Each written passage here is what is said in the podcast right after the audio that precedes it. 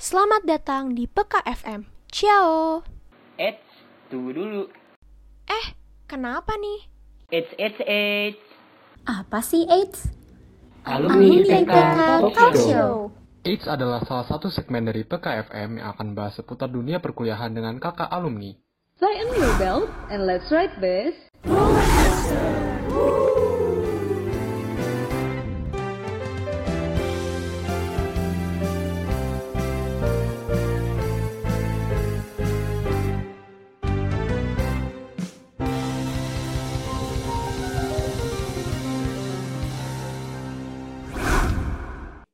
Sobat PK. Selamat datang di episode kedua podcast Anak IPK. Apa kabar nih semuanya? Kita harap kalian baik-baik aja ya. Tetap jaga kesehatan, stay safe, and stay healthy. Kayaknya kita perkenalan dulu aja kali ya. Oke, jadi di sini ada gue Vena. Dan gue Sarah, di sini kita berdua yang bakal nemenin kalian selama beberapa menit ke depan. Nah, by the way, anyway, and busway, kalau ngomongin soal dunia perkuliahan nih, apalagi buat yang mau masuk PTN, pastinya nggak jauh-jauh dong dari UTBK, SBMPTN, bener nggak? Bener banget. Nah, kemarin gue baca-baca nih. Pendaftaran UTBK SB- SBMPTN sebentar lagi loh. Wow, time flies so fast, gak kerasa banget ya? Yap, pendaftaran UTBK SBMPTN akan dilakukan tanggal 15 Maret sampai 1 April 2021.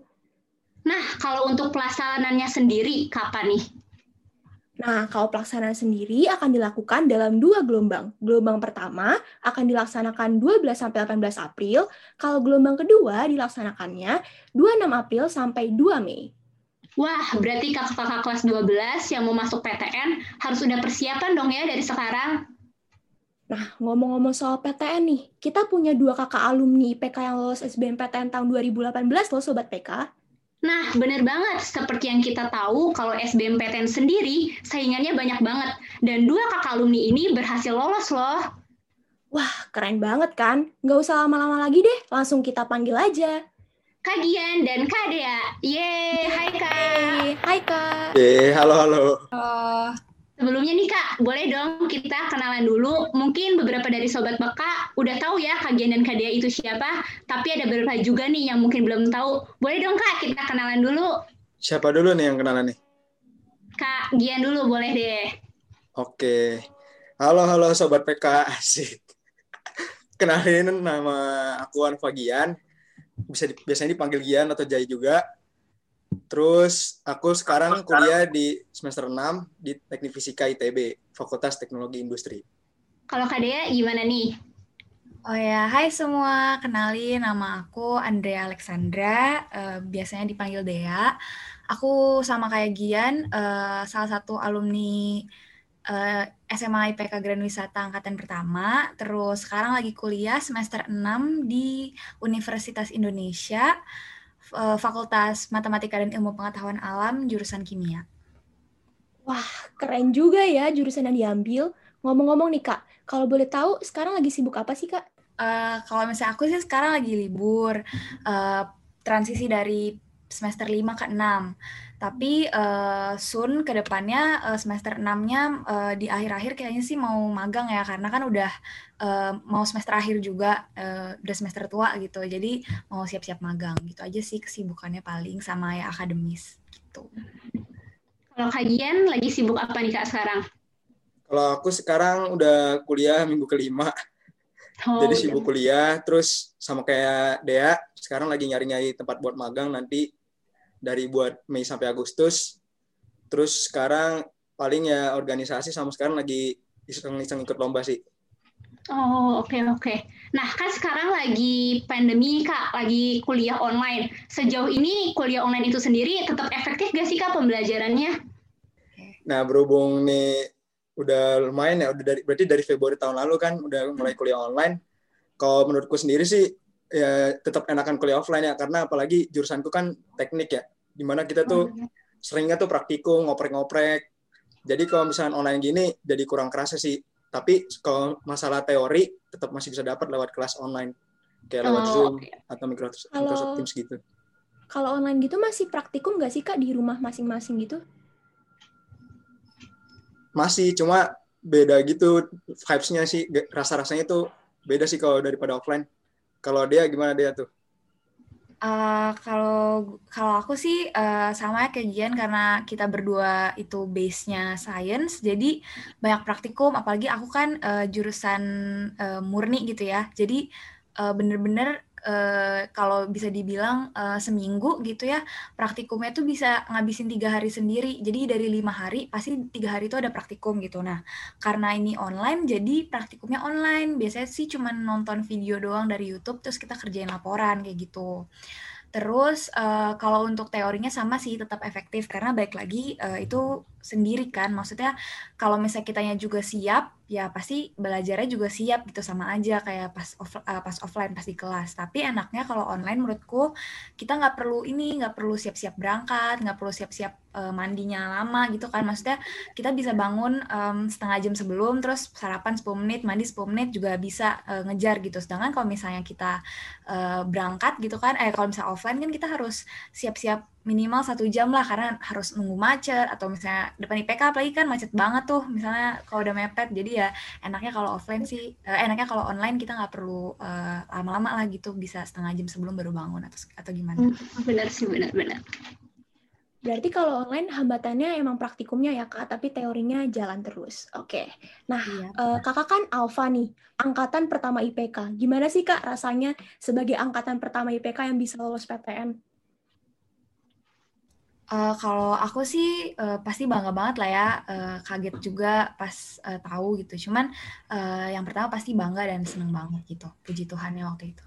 sama aku juga sih aku senang bangga tapi nggak enaknya jadi angkatan pertama ya nggak punya kakak tingkat yang dari sekolah yang sama jadi bener-bener tuh waktu masuk kuliah tuh bener-bener los lah kayak sendiri banget nggak punya teman jadi harus nyari teman baru lagi Nah, selama proses masuk PTN waktu itu nih Kak, dari sekolah sendiri, terutama guru-guru, ada kontribusi nggak sih buat ngebantu masuk PTN? kalau aku sih menurutku ya kan aku udah bimbel juga. Nah menurutku kelebihan anak IPK di bimbel tuh pasti mencolok gitu. Mungkin kalian belum bimbel kan ya? Cuman ntar kalau kalian udah bimbel kalian bisa lihat gitu anak-anak IPK tuh bakal nilainya tuh lebih tinggi-tinggi lah dibanding anak sekolah lain. Karena menurutku guru-guru di IPK tuh ngajarnya emang udah bagus gitu. Jadi kalau misalnya bimbel tuh kayak bener-bener tambahan aja ekstra supaya lebih terbiasa ngerjain soalnya. Gitu sih. Hmm, iya sih, Eh, tapi eh, besides eh, akademis gitu ya dari guru-guru IPK sendiri kualitasnya udah bagus ngajarin kita, tapi eh, ada satu guru eh, Bu Evi, dia bener-bener aku ngerasa pas kita kelas 12 itu nge-push kita banget gitu eh, untuk berjuang masuk ke PTN au- ataupun PTS. Jadi menurutku dia bener-bener salah satu orang yang eh, cukup influence lah buat di kehidupan waktu berjuang masuk PTN dulu gitu. Karena bener-bener disemangatin kita bener-bener di ditanya apa sih tujuan dan maunya gitu-gitu sih. Jadi eh, lumayan disupport lah waktu itu sama Bu Evi gitu Eh, kayak yang udah diomongin tadi nih, masuk PTN ini kan cukup susah nih Kak. Nah, boleh dong ceritain dikit perjuangan waktu itu se- proses belajarnya sebelum masuk PTN kayak tadi ikut bimbel gimana, terus cara bagi waktu belajar sama refreshing atau me time itu gimana sih Kak? Em, jadi eh, aku sama eh, Gian waktu itu kita ikut bimbel. Eh, kita tuh mulai bimbel dari dua kali seminggu jadi tiga kali seminggu. Eh, rasanya ya eh, lumayan berat sih waktu itu ya karena kan kayak eh, pokoknya weekdays itu kita bener-bener nggak nggak main lah gitu istilahnya. Eh, nggak tahu sih kalau Gian tapi kalau aku waktu itu eh, ngerasanya ya nggak bisa main gitu kan karena eh, setiap eh, kita tuh mulai dari dua kali seminggu, tiga kali seminggu, sampai akhirnya setiap hari setelah udah UN. Ya kalau nggak salah aja ya. betul betul Ya, jadi eh, kayak gitu. Jadi waktu sekolah kita udah tiga kali seminggu tuh Senin, Rabu, Jumat. Setiap pulang sekolah itu eh, bimbel gitu. Terus em, eh, kalau untuk eh, bagi waktu sama me time atau refreshing, ya refreshingnya weekend gitu, setiap hari Sabtu. Karena eh, setiap hari weekdays-nya sih aku eh, ya fokus belajar aja gitu. Kalau Gian gimana? betul sih Eh, kayak kan udah padat banget ya jadwal sekolah terus kita bimbelnya tuh malam pasti karena ngikutin jadwal sem- semua sekolah kan di mana semua sekolah tuh rata-rata selesainya tuh rata-rata jam 5 sore jadi baru kelar bimbel itu sekitar jam 8 nyampe rumah baru jam 9 ya sisanya yang ngerjain tugas sekolah jadi Hmm. paling refreshingnya tuh ya pas libur hari Sabtu Nah, kenapa cuma hari Sabtu? Karena hari Minggunya tryout. Jadi Oh, ya gitu. bener-bener cuma bisa hari Sabtu sih dimanfaatin benar-benar. Iya. Hari hari kita tuh tryout kalau nggak salah eh, dua se- sebulan sekali ya. Terus intensifying apa makin deket sama harinya tuh makin eh, sering tryout kayak gitu. Jadi makin deket pokoknya makin nggak bisa refreshing malah gitu. Ya iyalah ya. Nah, jadi ujung-ujungnya refreshingnya ya pas hari Sabtu belajar bareng. Iya. Belajar juga tapi refreshingnya. Belajar bareng. Hmm. Cukup padat juga ya kak. Iya. Nah kan tadi kakak udah bilang nih waktu itu pas SMA inten bareng, bareng-bareng di pokoknya. Nah gimana sih kak waktu itu bisa jaga komitmen, bisa tetap sama-sama saling support? Kan biasanya nih Kak, kalau anak SMA bilangnya, aku mau fokus belajar dulu deh. Eh, tiba-tiba kandas di tengah jalan. Iya bener banget, bener banget. Nah bagi tips dong kak, biar bisa terus jalin komitmen untuk saling support eh, sampai bisa capai PTN bareng-bareng. Kalau aku sih bersyukurnya karena tadi kan masalah-masalah tuh paling ya putus gara-gara satunya mau belajar, satunya nggak mau kan. Nah ini untungnya kita tuh sama-sama mau belajar gitu. Jadi kayak nggak ada tips apa-apa sih. Pokoknya kalau mau ya cari pasangan tuh ya yang mau berjuang bareng-bareng asik. Eh, tips nggak ada tips sih sebenarnya karena eh, kita waktu itu masih SMA ya masih masih apa ya masih masih nggak mikirin sampai segitunya gitu. Jadi kita bener-bener let it flow aja. Maksudnya kita yang penting belajar bareng. Eh, karena Betul. ini sih enaknya kita berdua punya tujuan yang sama kan masuk PTN gitu. Jadi dari situ eh, ya kita nggak punya reason kita nggak punya alasan buat eh, nggak bersama-sama gitu. Apa sih gue? Kita nggak punya alasan buat eh, putu eh, kita nggak punya alasan buat eh, gak gak bareng-bareng gitu posisinya. Jadi ya karena kita sama-sama saling em, kita punya tujuan yang sama masuk PTN ya eh, lebih baik buat kita bareng-bareng aja gitu kan ngejalaninnya. Tapi nggak sebenarnya nggak cuman berdua doang juga. Ada teman-teman yang lain juga kayak Ezer juga kalau kalian eh, teman-teman eh, pasti tahu gitu kan. Eh, tapi eh, enaknya juga sebenarnya eh, kenapa nih kita bisa bareng-bareng terus gitu ya? Karena kita tuh sebenarnya suka ngambil kesempatan kesip- kesempitan juga sih. Misalnya kayak kalau misalnya kita lagi berangkat inten atau pulang inten itu kan eh, kita bareng ya eh, kebetulan eh, eh, bareng apa kita satu satu kendaraan gitu. Jadi kita bisa ngobrol-ngobrol juga di situ yang nggak harus selalu tentang eh, pendidikan gitu tentang akademis gitu. Jadi eh, bisa jadi salah satu mm, sarana kita juga pacaran sebenarnya di pas berangkat dan pulang itu gitu. Sama weekend sih. Lanjut ya Kak. Oke, jadi waktu sebelum keterima di kampus yang sekarang nih, UI ITB, udah pernah belum sih daftar ke kampus yang lain atau kampus ini tuh bener-bener yang pengen dituju dari awal? Hmm, kalau aku eh, kalau untuk swastanya nggak daftar sama sekali, jadi emang benar-benar kejar PTN. Tapi eh, sebelum SBM aku pernah daftar SNMPTN nih, tapi SNMPTN-nya juga waktu itu sama-sama UI ITB.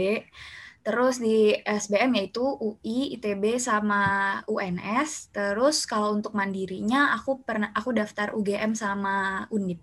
Jadi eh, benar-benar semua yang didaftarin PTN aja. Sama sih aku juga cuma daftar PTN karena dulu tuh pikiranku tuh kalau misalnya udah daftar PTS sebelum ujian tuh rasanya itu kita punya zona nyaman gitu loh.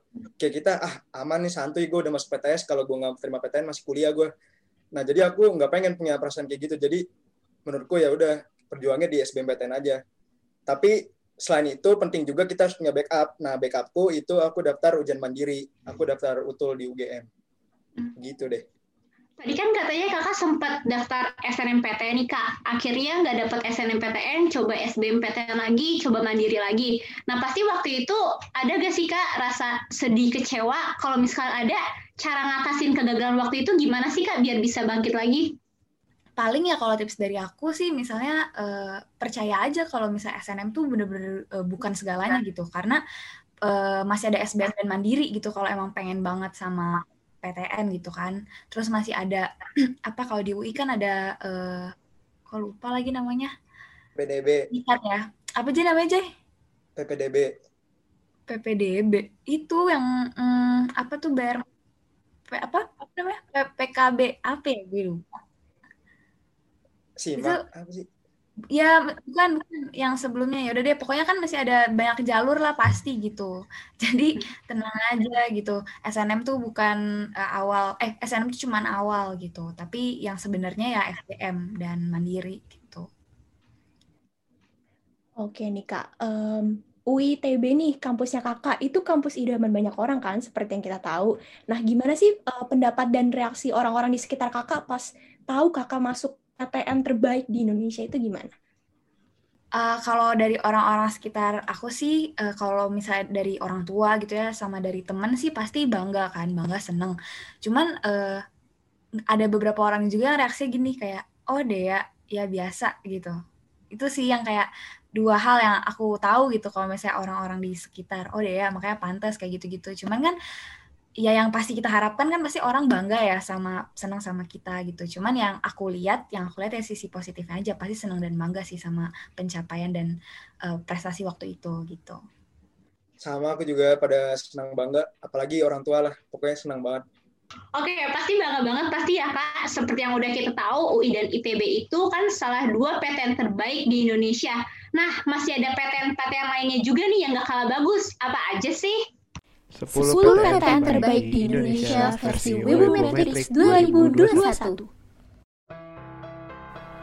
Oke, yang menduduki peringkat pertama ada UGM, Universitas Gajah Mada yang terletak di Yogyakarta. Nah, yang kedua ada IPB yaitu Institut Pertanian Bogor yang pastinya terletak di Bogor.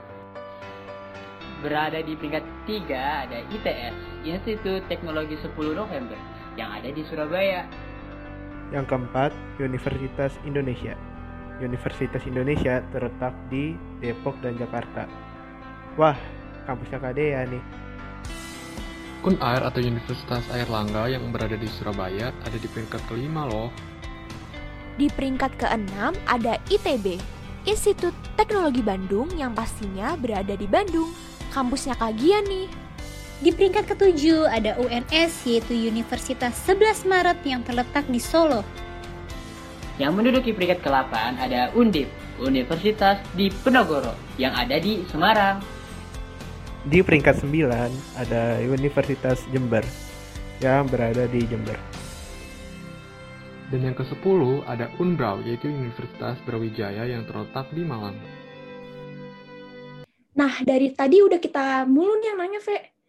Oke, benar ya. Gantian Sobat Peka pasti juga mau nanya dong. Seperti question box yang udah kita bikin di Instagram OSIS MAKIGW, kita udah ada lima pertanyaan yang udah kita saring nih dari Sobat PK. Oke, pertanyaan pertama nih. Menurut kakak, mana yang lebih penting? Kampus impian atau jurusan impian? Kalau menurutku ya, mana lebih penting kampus impian apa jurusan impian? Kalau menurutku sih kalian ya tetap harus kalau idealnya idealnya kalian kejar jurusan impian kalian jangan terpaku sama kampusnya gitu loh. Tapi ada lagi yang lebih ideal lagi dari itu menurutku yang idealnya ya kenapa kalau bisa dua-duanya kenapa enggak gitu loh. Asik. Sombong. Oke, oke.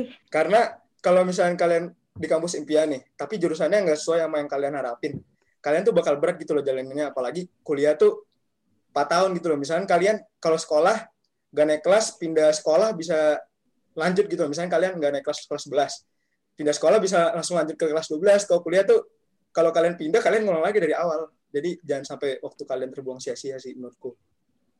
Sebenarnya sama sih ya kayak Gian. Jadi apa namanya uh, kita nggak bisa uh, deny fakta kalau kampus-kampus tuh punya privilege gitu kan ya bisa dibilang uh, top 5 mungkin PTN atau PTS bahkan punya privilege tertentu gitu misalnya kayak uh, kalau misalnya kita apply kerja mungkin dilihat duluan atau apply internship betul, atau betul. apa pun lah pasti kampus-kampus top 5 tuh punya uh, apa namanya privilege tersendiri gitu. Tapi baik lagi yang kayak Gian bilang tadi, yang ngejalanin sebenarnya kan kita di jurusan sendiri gitu. Jadi kalau misalnya kita apa ya anggaplah jurusan tuh rumah gitu sedangkan kampus tuh hmm, negara gitu kan misalnya jadi kalau sekalian sendiri nggak nggak suka sama rumah kalian kalau kalian sendiri beban tinggal di rumah kalian ya selamanya uh, selama empat tahun itu kalian nggak bakal ngerasa happy dan hasilnya bisa jadi uh, jelek gitu kan. Makanya uh, kenapa uh, kalau menurutku juga sama jurusan lebih penting walaupun kampus juga kita nggak bisa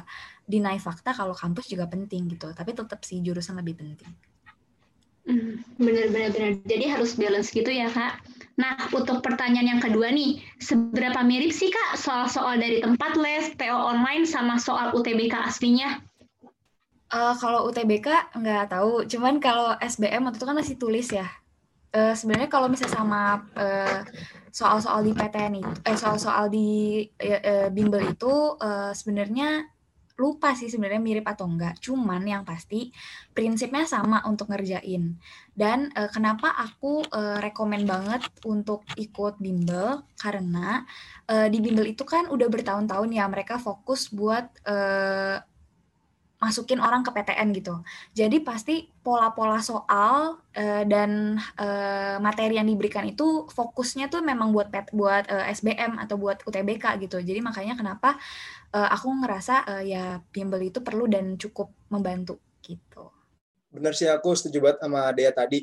Kayak kalian tuh kan berarti yang udah dibilang ya hampir tiap minggu tuh try out. Apalagi ntar kalau udah khusus di bimbelku ya itu kalau udah libur UN kalian tuh bisa tryoutnya tuh hampir setiap hari tuh bisa tryout gitu loh. Jadi kayak variasi soal yang kalian terima banyak, meskipun nggak bisa dipungkirin ya kalau kalian nggak belajar, ya nggak bakal bisa juga kayak aku kan. Uh, jadi aku tuh prinsipku tuh kalau misalnya aku jago di mana ya udah aku dalamnya di situ. Kayak aku tuh nggak bisa banget biologi. Jadi aku nggak nggak berharap apa lah sama biologi. Nah jadi pas UTBK tuh eh UTBK SBMPTN dulu ya namanya SBMPTN aku tuh biologi tuh 15 soal bener-bener nggak bisa apa-apa gitu loh jadi kayak langsung keringet dingin.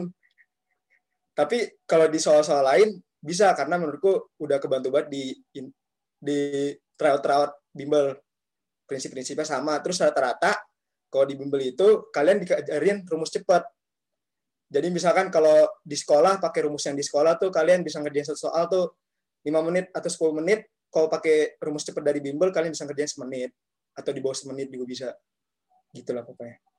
Oke, oke kita ke pertanyaan selanjutnya ya kak. Uh, pernah nggak sih ngerasa salah jurusan? Kalau pernah, gimana sih kak cara ngatasinnya? Nih aku dulu berarti ya. Waduh, nih salah iya, jurusan kak. nih kayaknya berat banget gitu loh diomongin. Kalau salah jurusan nih kayaknya nggak pernah. Cuma capek kuliah sih seringnya ngerasainnya. Karena kayak, aduh nih capek banget nih kerjaan kuliah kayak tugas nggak berhenti-henti, ujiannya susah-susah, ini kalau sampai kerjaan gak sesuai sama kalau nggak sampai gaji pas kerja nggak sebanding sama yang kita kerjain sekarang wah parah banget sih ini. Jadi kadang ya pikirannya ke situ doang sih capek kuliah doang. Tapi kalau misalkan ngerasa salah jurusan mungkin pernah ya sekali aku. Jadi aku tuh kayak aku kan teknik fisika ya. Jurusanku tuh luas banget. Jadi aku tuh hampir mempelajarin apa aspek-aspek fisika yang di industri. Jadi aku belajar teknik elektro aku belajar belajar teknik mesin aku belajar sedikit teknik kimia, aku belajar teknik material. Terus aku tuh kayak sempet, wah ini kayaknya elektro, apalagi tenaga listrik tuh menarik banget. Tapi setelah aku pikir-pikir, ya ternyata setiap jurusan tuh ada kelebihannya. Jadi kalau misalnya tiba-tiba kalian satu saat nanti udah kuliah, terus merasa salah jurusan, selalu lihat balik gitu loh. Alasan kalian milih, alasan pertama kalian milih jurusan itu, sama pikir-pikir lagi manfaat kelebihan jurusan kalian tuh apa pasti ada setiap jurusan kelebihannya. Uh, beda sama Gian, kalau aku memang ngerasa salah jurusan dari awal gitu. Uh, waktu masuk tuh udah ngerasa, aduh salah banget nih masuk uh, kimia gitu. Karena sebenarnya aku kan orangnya uh, lumayan punya jiwa sosial juga ya. Uh, makanya kenapa waktu S NM itu sebenarnya aku milih jurusan uh, yang berhubungan sama kesehatan masyarakat. Jadi tetap dapat sainsnya karena aku memang juga suka sains, tapi tetap dapat sosialnya juga karena kan kalau kita uh, kuliah di jurusan uh, kesehatan masyarakat itu lebih banyak interaksi sama orang juga kan dan melayani orang lah istilahnya seperti itu. Cuman karena uh, beberapa faktor kayak keketatan uh, tinggi, akunya jadi uh, minder sih waktu itu ya. Jadi akhirnya uh, banting setir buat pindah ke uh, jurusan yang lebih lumayan uh, lowong gitu, yaitu um, kimia gitu. Cuman uh, aku memutuskan buat stop uh, ngerasa salah jurusan itu uh, di semester 2 dan 3 gitu. Kenapa? Karena aku ngerasa kalau misalnya aku terus-terusan ngerasa salah dan terus-terusan ngerasa orang yang gagal gitu ya, nggak bakal uh, berkembang gitu. Jadi aku harus aku mutusin buat stop uh, ngerasa rendah diri terus, stop ngerasa gagal, stop ngerasa jurusan. Terus cara aku um, apa me, me apa tadi mengatasinya itu eh, bener kata Gian kayak selalu pikirin hal-hal positif dari jurusan sama ini sih. Karena aku orangnya uh, suka sosialisasi jadinya aku ikut banyak kepanitiaan gitu.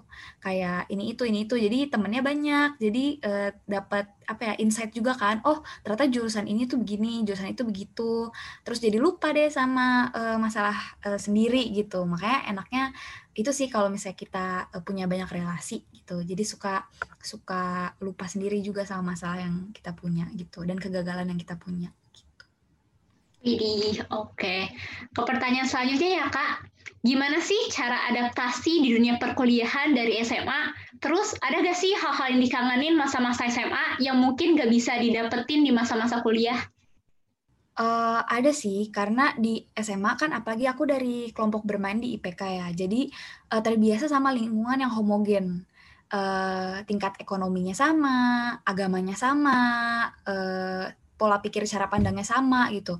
Nah, ketika pindah ke PTN, aku merasa kayak dicemplung gitu, karena kan e, lingkungannya heterogen banget ya, agamanya banyak, apalagi kita nggak bisa ini juga kalau kita di PTN itu minoritas gitu kan secara agama. Terus tingkat e, apa ekonominya juga berbeda-beda, nggak kayak di IPK yang mungkin e, meneng, apa menengah ke atas semua, tapi kalau di PTN kita bisa ketemu sama orang-orang menengah ke bawah, pun yang sangat di atas juga ada gitu. Terus cara pandangnya juga beda-beda. Kita harus lebih hati-hati sama uh, apa yang kita omongin gitu kan. Tapi kalau untuk apa yang dikangenin banget sih sebenarnya ini ya uh, renungan pagi bareng-bareng. Karena di uh, PTN itu nggak ada kan. Misalnya kita ya udah sendiri-sendiri aja masuk juga uh, pakai bahasanya sana gitu bukan bukan ini. Jadi uh, karena kalau misalnya kenapa uh, soalnya uh, kalau kangennya sama uh, ibadah sih sebenarnya ada ya seminggu sekali kan di PMK Persekutuan Mahasiswa Kristen. Jadi yang paling dikangenin ya sebenarnya uh, ibadah apa renungan pagi lah sama-sama gitu. Kalau dia kan tadi ngeliatnya dari sudut pandang homogen heterogen ya jelas itu pasti nggak cuma di PTN pasti kalau di PTS yang nggak terpaku satu agama pasti kalian juga mau PTS satu agama pun pasti ada orang di luar agama itu yang belajar bareng sama kalian. Nah itu juga aku pengen ceritain pengalaman unik sih. Aku tuh ya bisa dibilang muka aku tuh islamable banget lah. Jadi aku tuh udah sering berkali-kali diajak temanku sholat. Tapi menurutku tuh ya buat buat ini aja sih seru-seruan aja sih. Jadi kayak nggak perlu dianggap sensitif gitu. Tapi kalau sekarang aku mau lihatnya dari sudut pandang kalian tuh kalau di kuliah apalagi kalian jauh kuliahnya gitu dari rumah yang di mana kalian harus tinggal sendiri. Jadi beda banget gitu loh. Tinggal sendiri sama tinggal waktu sama orang tua. Kayak apa pun kalian urusin sendiri dari awal bangun tidur segala hal yang kalian lakuin tuh kalian beli sendiri gitu kan. Nah menurutku ya kalau di kuliah kalian harus hidup mandiri terus mesen makan apalagi kan kalau SMA paling uang jajan per hari ya. Jadi ah bodo amat dah nih buat hari ini kalau kuliah tuh uang jajan tuh rata-rata kayak sebulanan kan. Jadi kayak wah dipikir nih ini masih cukup nggak ya sampai akhir bulan ya? Jadi kalau mau makan enak tuh mikir-mikir padahal aduh stres pengen makan enak. Tahu-tahu duit habis. Jadi makin stres jadi nggak kan? Jadi menurutku harus pinter jaga diri ngatur diri sendiri pinter ngatur uang. Terus eh, apalagi ya? Selain itu kalau di kuliah itu bener tanggung jawab diri sendiri gitu loh mau kalian belajar, mau kalian kelas, mau kalian nggak kelas tuh kuliah tuh bebas banget karena dosen-dosen tuh rata-rata apalagi PTN ya aku nggak tahu kok di universitas lain bodo amat gitu kalian mau masuk kayak kalian mau ujian mau ngerjain tugas tuh bodo amat. Pokoknya ya udah nih kalau udah kelar nih nilai lu lu nggak naik ya udah nggak naik bye bye dosen tuh kayak gitu rata-rata kalau di kuliah. Jadi menurutku harus bisa tanggung jawab lah sama apa yang dilakuin diri sendiri. Terus kalau ditanya apa yang dikangenin banget dari SMA uh, eh, apa ya? Kalau dari SMA kalau dia mungkin apa tadi ibadah jelas sih. Kalau di sini kan juga ada PMK terus renungan juga kadang kalau misalnya kalian ikut PMK tuh pasti ada lah kegiatan persekutuan doanya atau renungan bareng tuh ada. Kalau di kangen dari SMA jujur aku kangen ini sih. Uh, ya kalau dari SMA sih nggak ada. Aku kangennya ini sih tinggal sama orang tua. Tinggal sama orang tua. Jadi nggak ada yang kangen dari SMA nggak ada sumpah. Paling kangen teman-temannya. Teman-teman Iya teman-teman ya. Nggak tahu sih kayak ini tuh udah udah lama ya. Aku udah tiga tahun kuliah di ITB. Tapi ujung-ujungnya tuh kalau libur ya mainnya sama teman-teman, teman-teman SMA. Mungkin kalian nggak cuma bisa lihat aku, mungkin bisa lihat juga dari cutting eh cutting kan kakak kelas kakak kelas yang lain udah lulus. rata-rata tuh mereka tuh pas lagi kosong mainnya sama teman SMA gitu loh bakal balik lagi menurutku jadi yang dikangenin teman SMA dah Oke, sekarang kita ke pertanyaan terakhir ya, Kak. Nah, eh, ada yang nanya nih, cara ngatur waktu antara kuliah dan kegiatan di luar kampus tuh kayak gimana sih? Kayak tadi Kak Dea sama Kak ikut organisasi atau ikut lomba, itu gimana sih cara nyeimbangin waktunya itu? kalau ngimbangin waktu eh, pasti ada baik caranya baik tools toolsnya kayak kalian mungkin di HP kalian sekarang udah ada kayak buat nyusun jadwal misalnya jam segini sampai jam segini ngapain terus mungkin kalian juga punya reminder gitu ini ada deadline tugas ini deadline kepanitiaan ini itu bisa diatur semua gitu toolsnya. Tapi kalau menurutku balik ke diri sendiri ya itu kalian harus jago-jago ini sih eh, selain jaga waktu jago atur waktu jaga kesehatan juga jago jaga kesehatan. Karena nggak bisa dipungkirin nggak bisa gitu loh kita ngebabar semuanya. Kalau ngebabar semuanya ya kalian bakal ini pasti ngalamin kayak ngerjain tugas sampai subuh. Kayak aku udah sering sih kayak ngerjain tugas tuh sampai jam 3 pagi jam 5 pagi terus jam 7-nya udah lab lagi udah kuliah lagi jadi menurutku selain jago jaga jago atur waktu juga harus jago jaga kesehatan itu Eh, iya sama sih. Kalau tapi kalau Gian kan tadi bisa begadang ya. Kalau aku tuh orang nggak bisa begadang guys. Jadi dulu eh, maksimal itu tidur jam 11 jam 12 lah gitu. Eh, gimana cara ngatur waktu nyimbangin sama kepanitiaan organisasi dan kuliah itu kalian harus tahu dulu prioritas kalian tuh apa. Mau kuliah atau mau organisasi gitu. Kalau misalkan udah tahu prioritas kalian apa, baru ukur diri. Eh, kalau mau ngambil uh, kepanitiaan ini, organisasi ini sama uh, SKS segini tuh mampu nggak ya gitu. Uh, iya, jadi nggak balik lagi tadi nggak bisa semuanya mau dibabat gitu. Uh, pasti ujung-ujungnya akan ada salah satu yang kalian korbanin, entah itu akademis, entah itu uh, kepanitiaan organisasi, entah itu um, ke teman, pacar, eh, keluarga, agama itu pasti salah satu dari itu pasti akan ada yang dikorbanin gitu. Mau sepintar apa pun kalian juga uh, ngaturnya. Jadi balik lagi harus tahu prioritas dulu apa yang mau kalian lakuin gitu. Kuliah, organisasi, pacaran, temenan atau apa gitu sih kalau menurutku. Benar-benar. Berarti setiap keputusan yang kita ambil pasti harus ada konsekuensinya dong ya kak. Nah sebelum closing nih kak, ada dong sepatah dua kata buat kita adik-adik SMA yang lagi berjuang buat mau masuk PTN? Uh, kalau dari aku, uh, intinya uh, cari tahu kalian mau apa itu sebanyak-banyaknya banget. Jadi jangan cuma terpaku kalau IPA tuh teknik kedokteran, uh, MIPA atau apalah yang biasa terkenal-terkenal kan kalau ini uh, ini ilmu komputer dan sebagainya. Uh, terus kalau IPS cuman hukum, psikologi, uh, ilmu komunikasi gitu-gitu aja gitu.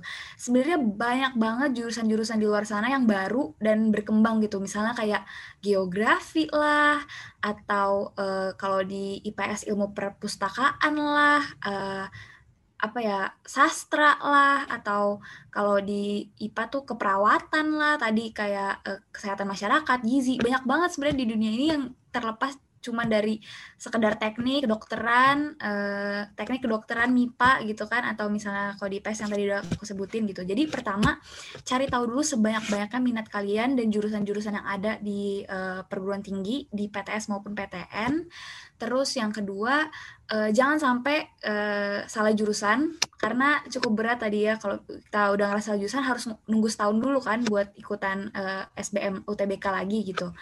Terus yang ketiga ya jangan patah semangat.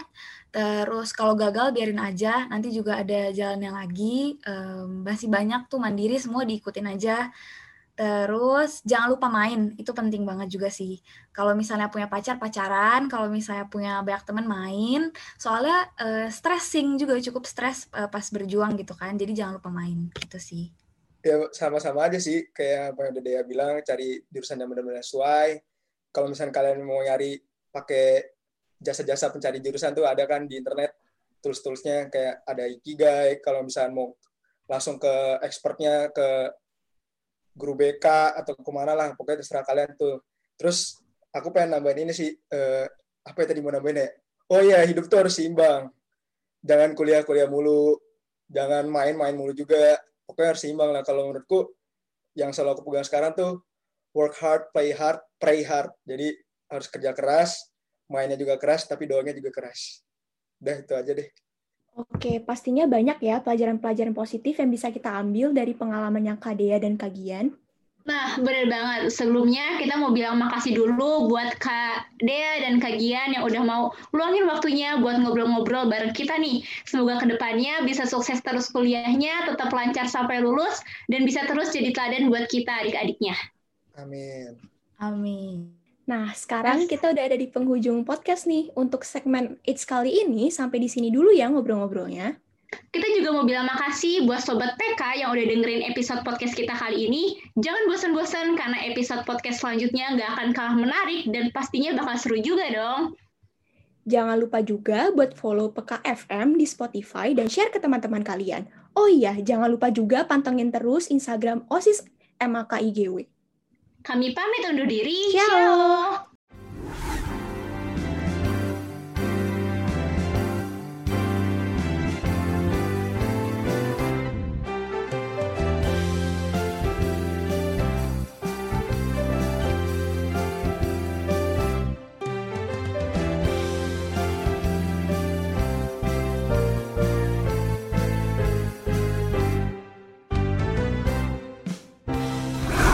The roller coaster has ended. See you really soon.